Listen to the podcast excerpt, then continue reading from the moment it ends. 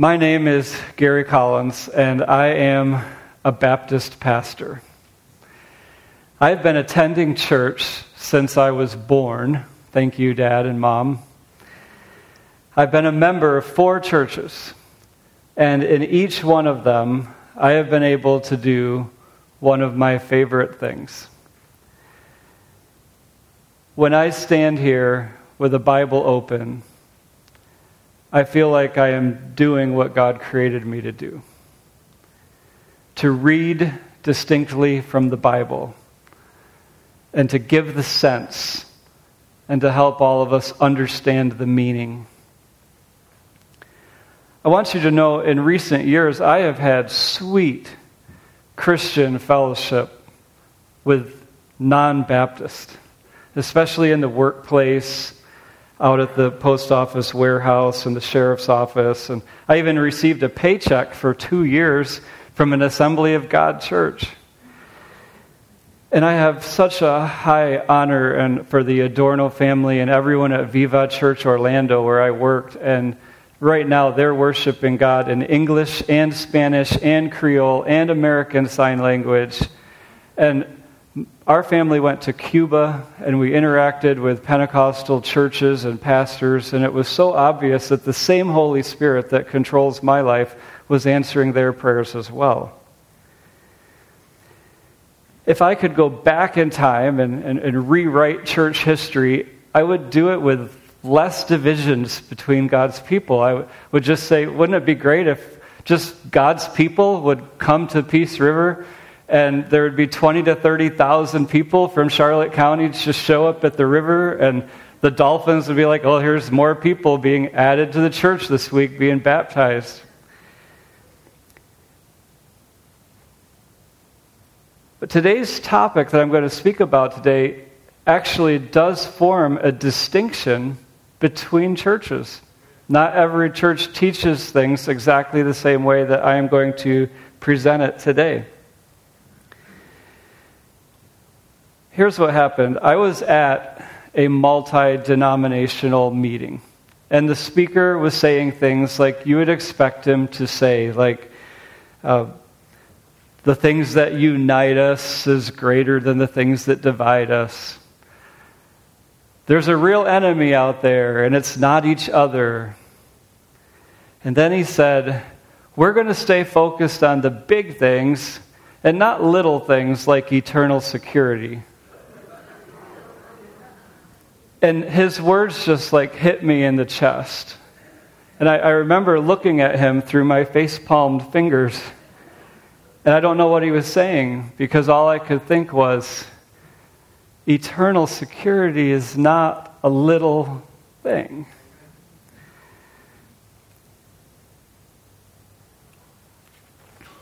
Well, how do I decide what's big and what's little? It, it's not just about passion. I've seen people very passionate about things that I don't care anything about at all. And there have been things that I have been very passionate about that afterwards I felt like it was not worth it.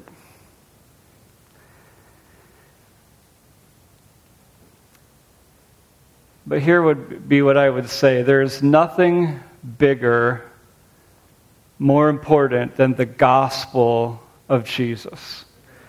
The gospel of Jesus is what we need to keep intact and deliver to the next generation.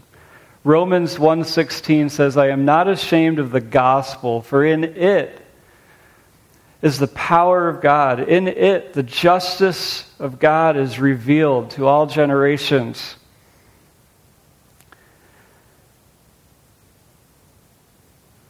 God's word is our standard. God's word is the authority. God decides what's true and what's not true. And yet, there are some things, even within the pages of the Bible, that you and I may disagree about, and we still love God just as much, and we love each other just as much. But when it comes to the gospel, what does somebody need to believe in order to receive forgiveness of sins and eternal life? That can't be messed with. And Paul wrote to the Galatians, it's like, even if, if even if I come again and teach something different, even if an angel shows up and teaches something different than the gospel to which you have believed and entered into the family of God, let them be condemned. Paul wrote to them and said, Did, did someone cast a spell on you? Are you bewitched? How is it that you could so soon believe a different gospel than the one in which you came to Christ in? Jesus, the Son of God, became a human to pay for our sin, to set us free from its power, its grip, and the penalty. The pushback that comes from really both sides of this debate is well, if you can trust in Jesus and receive a salvation that can never be taken away from you, then you could just go on the rest of your life sinning because you have a get out of hell free card in your pocket. But anyone who asks that question misses the whole point of salvation. We came to Christ to be set free from our sin.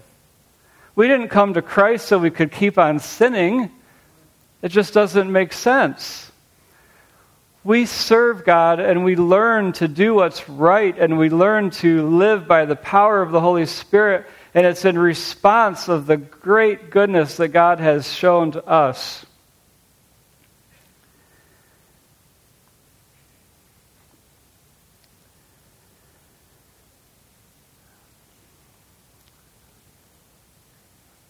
Even in Romans 6, when Paul wrote to the Romans, he said, I know you're going to ask this question. If God's mercy is so great, then shouldn't we just keep on sinning because his mercy is always going to be greater than our sin?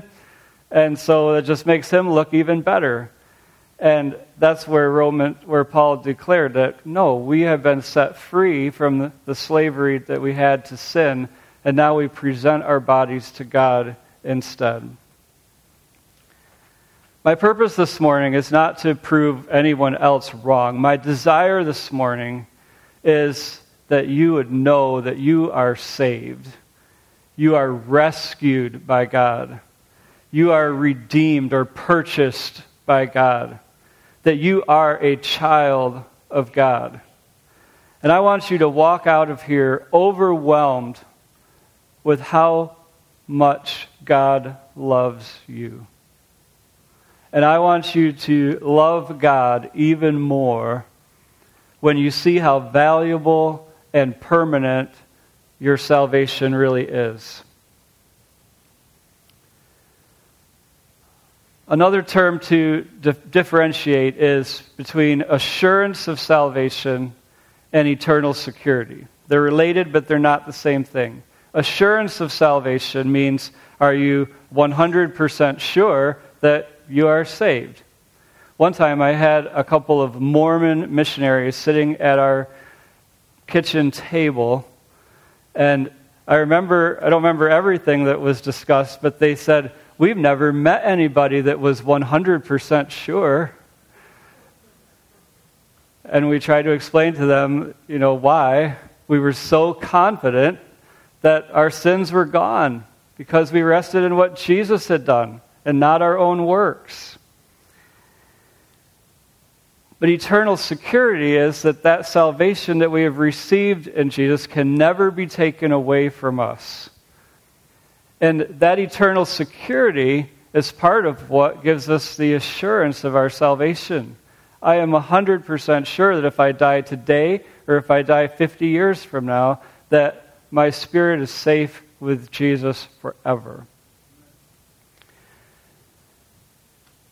Now, in my training, I was told to never acknowledge the sound room. They, like, if there's ever a problem, they know it. You know, they'll, they'll handle it. But I want to do want to mention today that I have a lot of scriptures I'm going to put up on a screen, and so you can give thanks later to Dan because he he did such a good job of keeping up with me.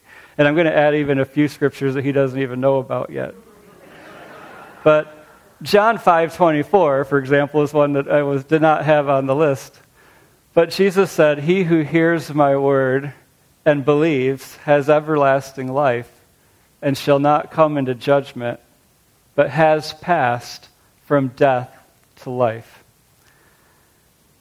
Some would believe that you could pass from death to life, to death to life, to death to life. And I want to declare to you that that's not the way it works.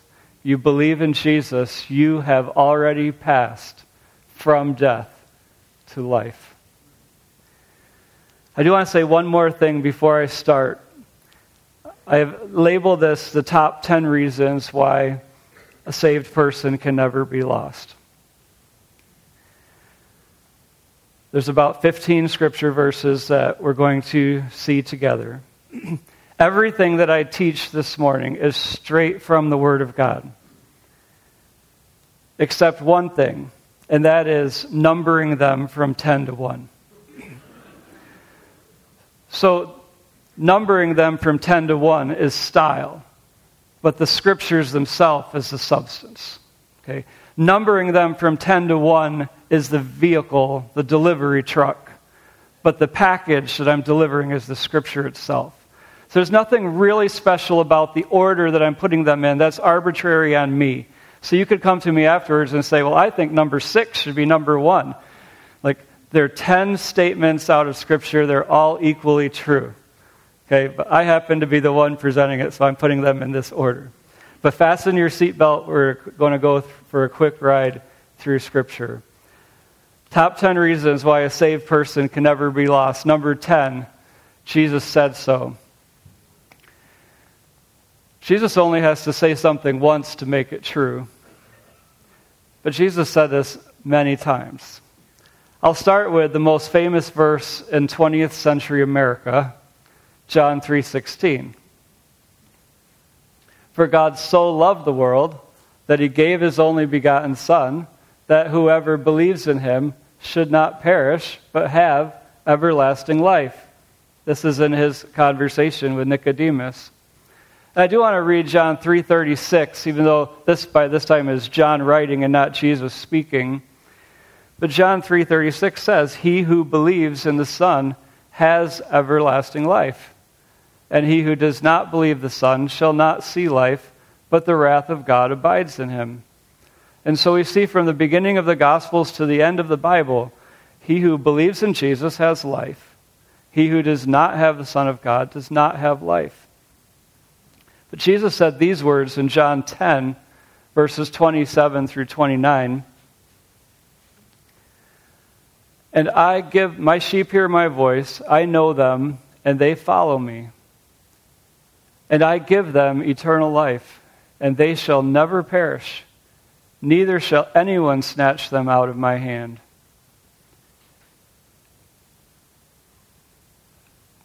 Jesus said it. That should be enough. But number nine on the list salvation is a gift. The first verse that I want to read is Galatians chapter 3, verses 2 and 3. This only I want to learn from you. Did you receive the Spirit by the works of the law or by the hearing of faith? This is the, the churches in Galatia, as they read this letter, they're going to have to mentally answer this question. And it was the obvious answer is we received the Spirit when we heard by faith. So then Paul goes on to say, verse 3 are you so foolish? Nobody wants to answer that question. Having begun in the Spirit, are you now being made perfect in the flesh?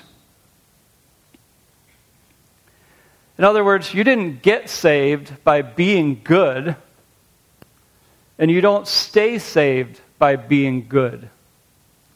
You don't get unsaved by being bad.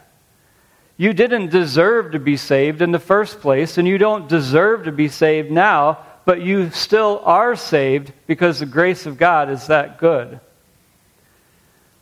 All of us today, we're getting older, right? But when Jesus died on the cross, all of our sins, of all of us that are here in this room today, they had not happened yet. They were all in the future.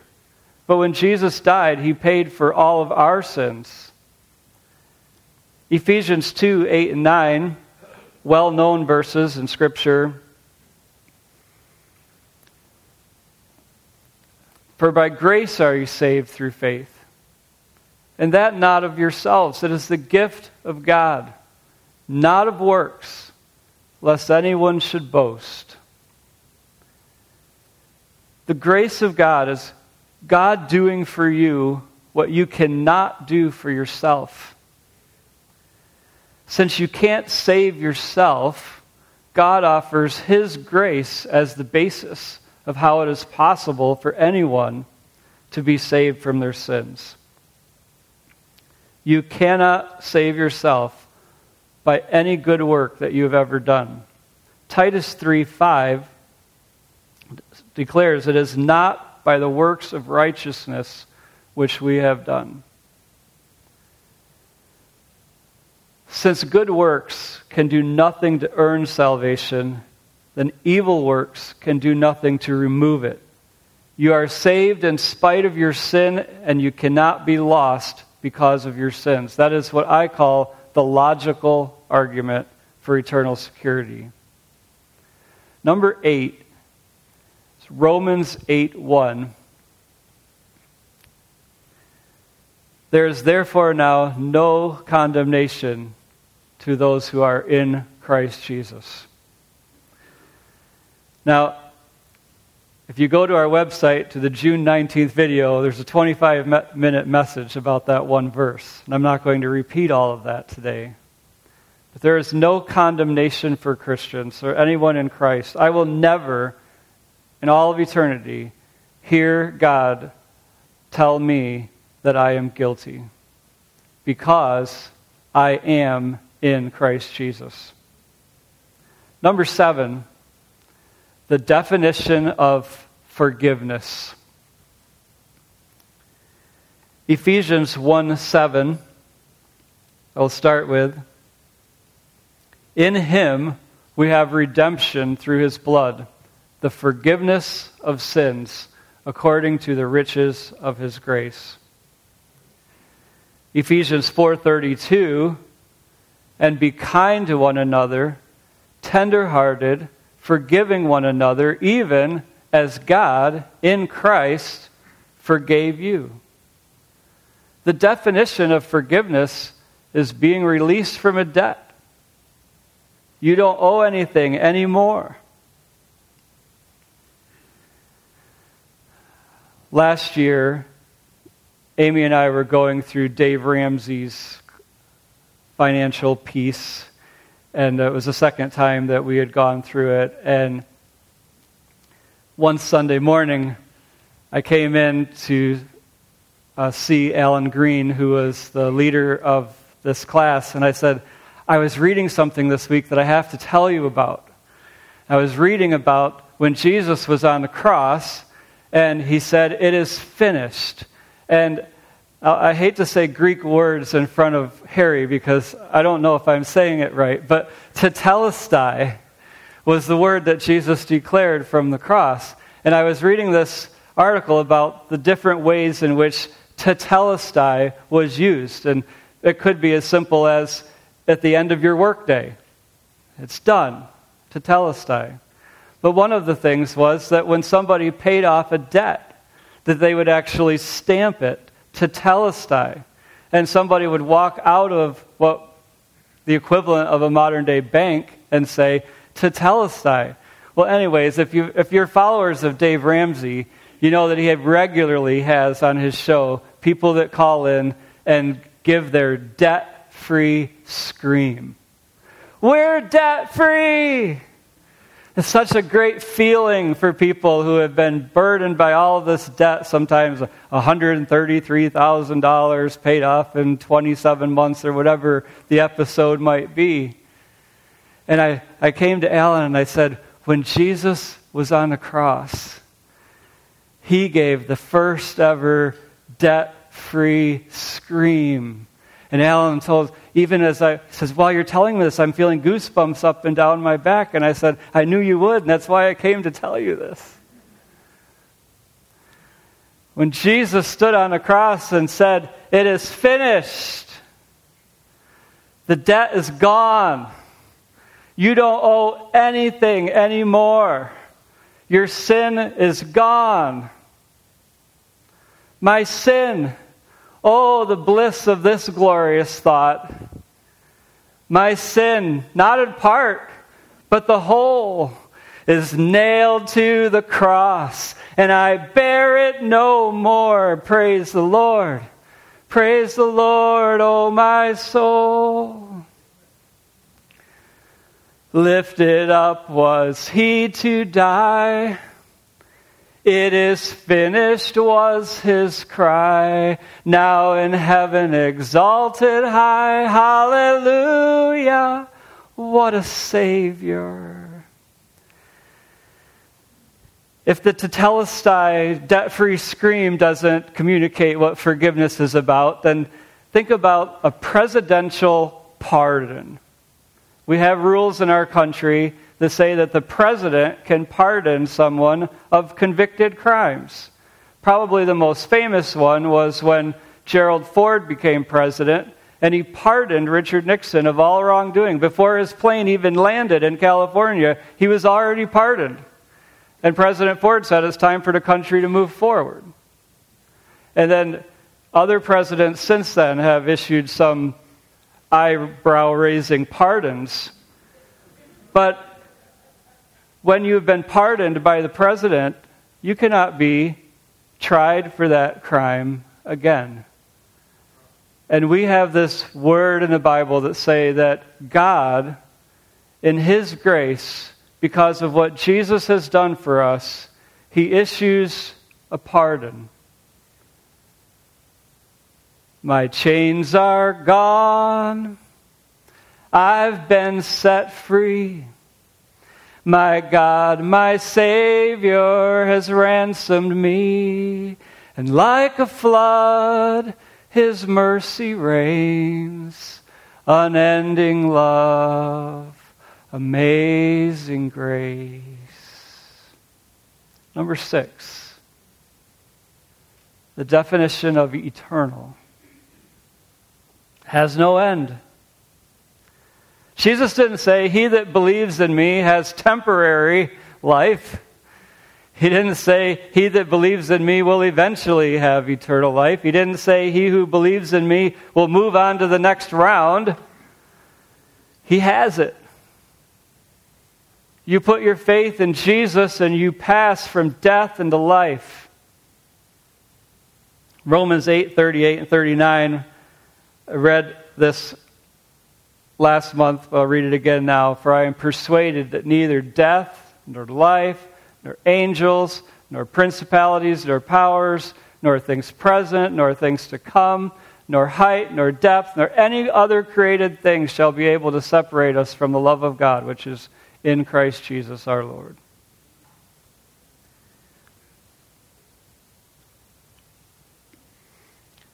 I could cue right now the choir behind me to sing, Ain't no valley low enough, ain't no mountain high enough, ain't no valley low enough, right, to keep me from my Lord. There's nothing that can stop us. We have eternal life, it has no end. We're halfway there. Number five God will finish what He started. How many people here ever start a project you didn't finish?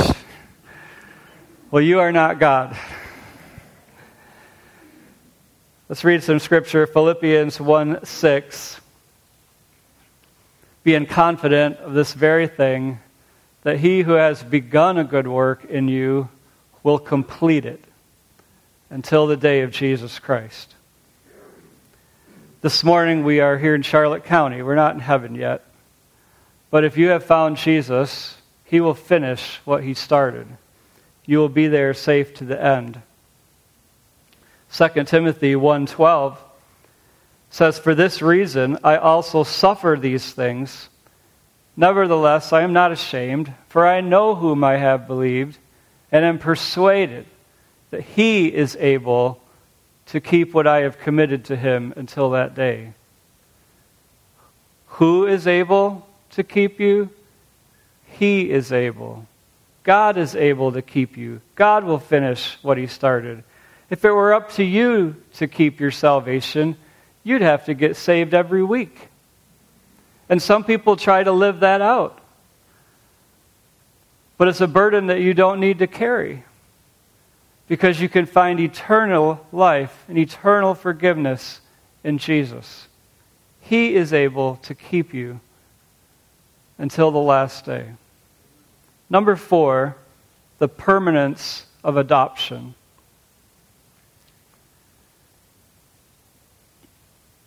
John chapter 1, I'm going to actually start in verse 11. He came unto his own, but his own did not receive him. Verse 12, but as many as received him, to them he gave the right to become children of God to those who believe in his name. The day that you believed and trusted in the name of Jesus for your salvation, you became a child of God. He chose to adopt me. He called for me to come to him. We get it backwards sometimes in our presentation. You've heard these phrases before Ask Jesus to be your Savior. Ask God to become your Father. But actually, He's the one asking us. God's saying to us, if you come to me, I will adopt you. If you come to me, I will save you. The invitation is to come to Jesus. Instead of framing the question as asking Jesus to come into your heart, there's a clearer way of saying it. And that is do you believe that Jesus died for you? Trust in Jesus, and He will give you eternal life. There is a real invitation that's giving, but it's Jesus who is on one knee, inviting you to come to Him, to be wedded to Him forever.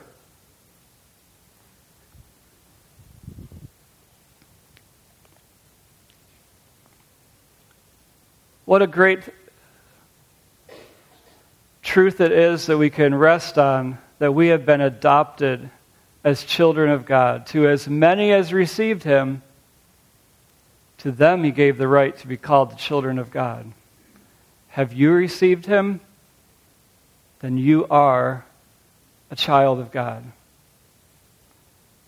Number three, God's power is greater than Satan's power. 1 John 4 4 You are of God, little children, and have overcome them, because he who is in you is greater than he who is in the world.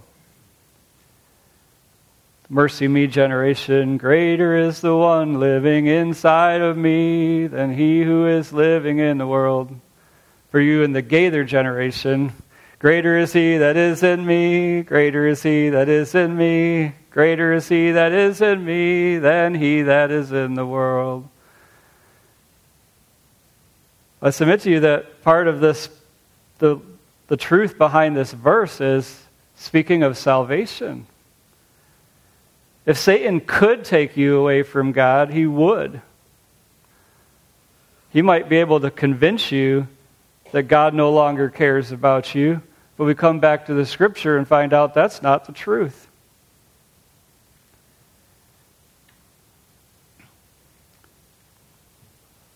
Last Sunday that Pastor preached about the prodigal son? And I remember one time I was prepared to preach about the prodigal son, and I just just knew, you know, that the Lord was going to use this message in someone's life, and this is going to be awesome. And I get to the end of the service and I give the invitation, and a 90 year old woman comes forward. I'm like, You're not the prodigal son. But she sat on the front chair, and I sat down next to her, and she said, For 17 years, I did not attend church. And all of those 17 years, I thought that God was mad at me. But now I know He was waiting for me to come back.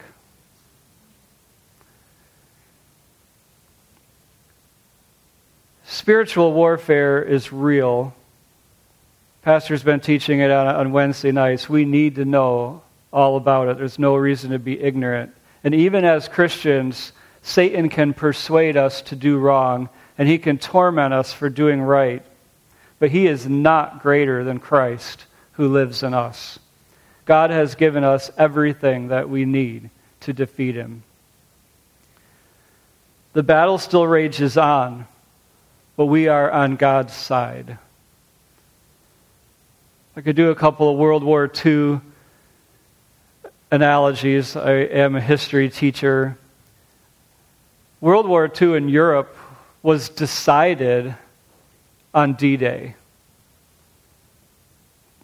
But there was still another 15 months before Hitler surrendered. But it was pretty much a known, it was, it was a done deal because the efforts to defeat Hitler were already in place. Similar in Japan, in that case, the United States and their allies would have eventually defeated Japan, but then those bombs were dropped on those two cities, and Japan had to immediately surrender. The day that I was saved, God won the battle. Satan hasn't admitted it yet, but it's happened. Number two, your salvation is as secure as Jesus. Our salvation is the work of God and not the work of man. I am as righteous as Jesus. When Jesus was on the cross, my sin was transferred, just like you make a transfer in a bank account. My sin was transferred to Jesus. And when I trusted in him, his righteousness was transferred to me. I didn't understand all of that when I was a four year old. And you don't have to understand all of that to become a Christian. To be born again, you just need to understand that you have sinned against God, but He loves you so much that He sent Jesus to pay for your sin and put your trust in Him. And then the longer we live, the more we understand and appreciate what God has indeed done for us. Jesus can never be declared guilty. And since I am in Jesus, I can never be declared guilty.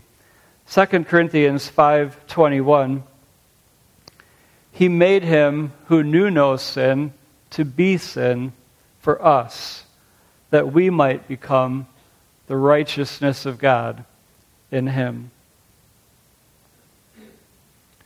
1 Corinthians 1:30 but of him you are in Christ Jesus, who became for us wisdom from God and righteousness and sanctification and redemption. Moving to Philippians 3 9. And be found in him, not having my own righteousness, which is from the law, but that which is through faith in Christ, the righteousness which is from God by faith. And one more from Colossians 2:10 and you are complete in Him who is the head of all principality and power.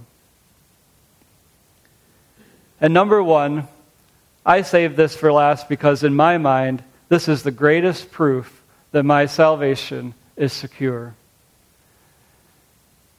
The reason is that my salvation is as secure as the Holy Spirit. Let me read these three verses. Ephesians 4:30. Do not grieve the Holy Spirit of God, by whom you are sealed for the day of redemption. We see a similar thing in 2 Corinthians 1:22,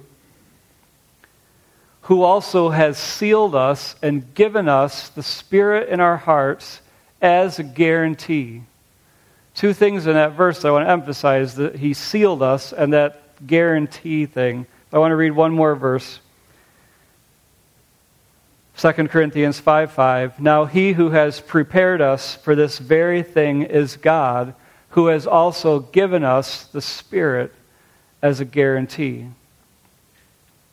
One day I will be in heaven and I will never sin again. But what about now? The day I was saved, I was indwelled by the Holy Spirit. He sealed me. That sealing is a mark of ownership. In our minds, we could think of the, the late 1800s out west before the railroads were finished and the cowboys would drive the cattle across the trails. And at the beginning of the season, each cattle rancher would brand their cattle. And at the end of the trail ride, they would separate them out based on whose brand they were. In a sense, that's what I am sealed, branded by the Holy Spirit. I belong to Him. And if anybody's going to sort things out at the end of the age, I'm branded. I belong to God.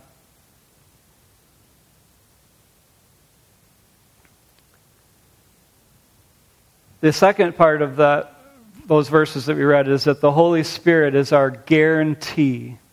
He's the down payment.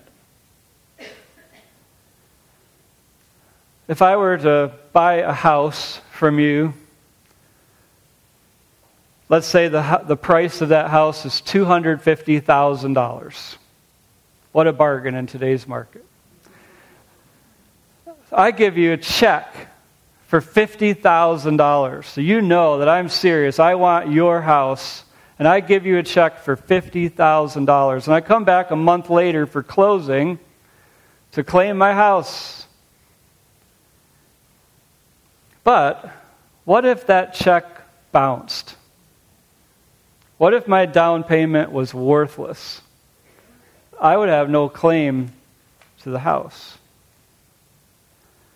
Now, God has promised me eternity with Him no sorrow, sickness, no pain, a resurrected body, a room in the Father's house, and He made a down payment of the Holy Spirit. I know that God's going to complete the deal. I know that my salvation will be realized in full because He gave to me the Holy Spirit. Now, if the Holy Spirit bounces, if the Holy Spirit fails, then my salvation is in jeopardy. But let me tell you, the Holy Spirit will never fail. He is my guarantee of salvation. It's not about my efforts, never was.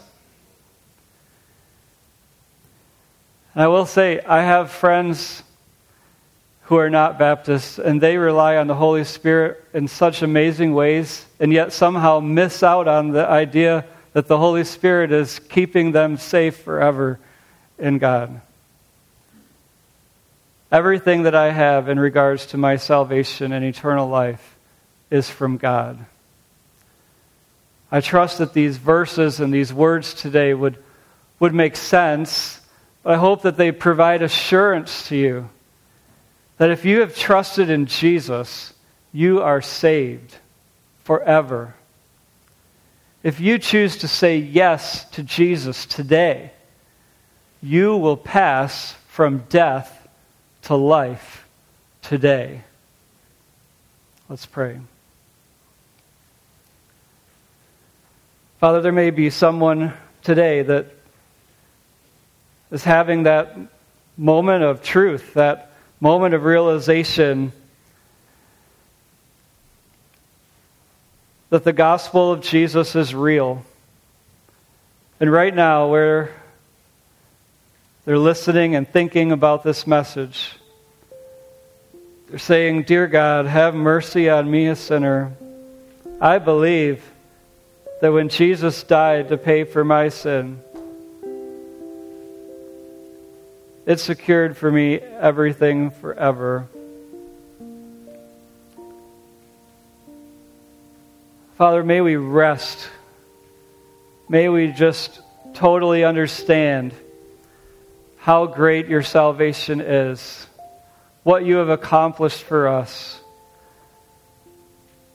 was so expensive, so valuable, and so free for us to receive. You did all of the work. All we need to do is say yes to your invitation to allow the blood of Jesus to make full payment for our sin. Thank you for the scriptures that you have given to us.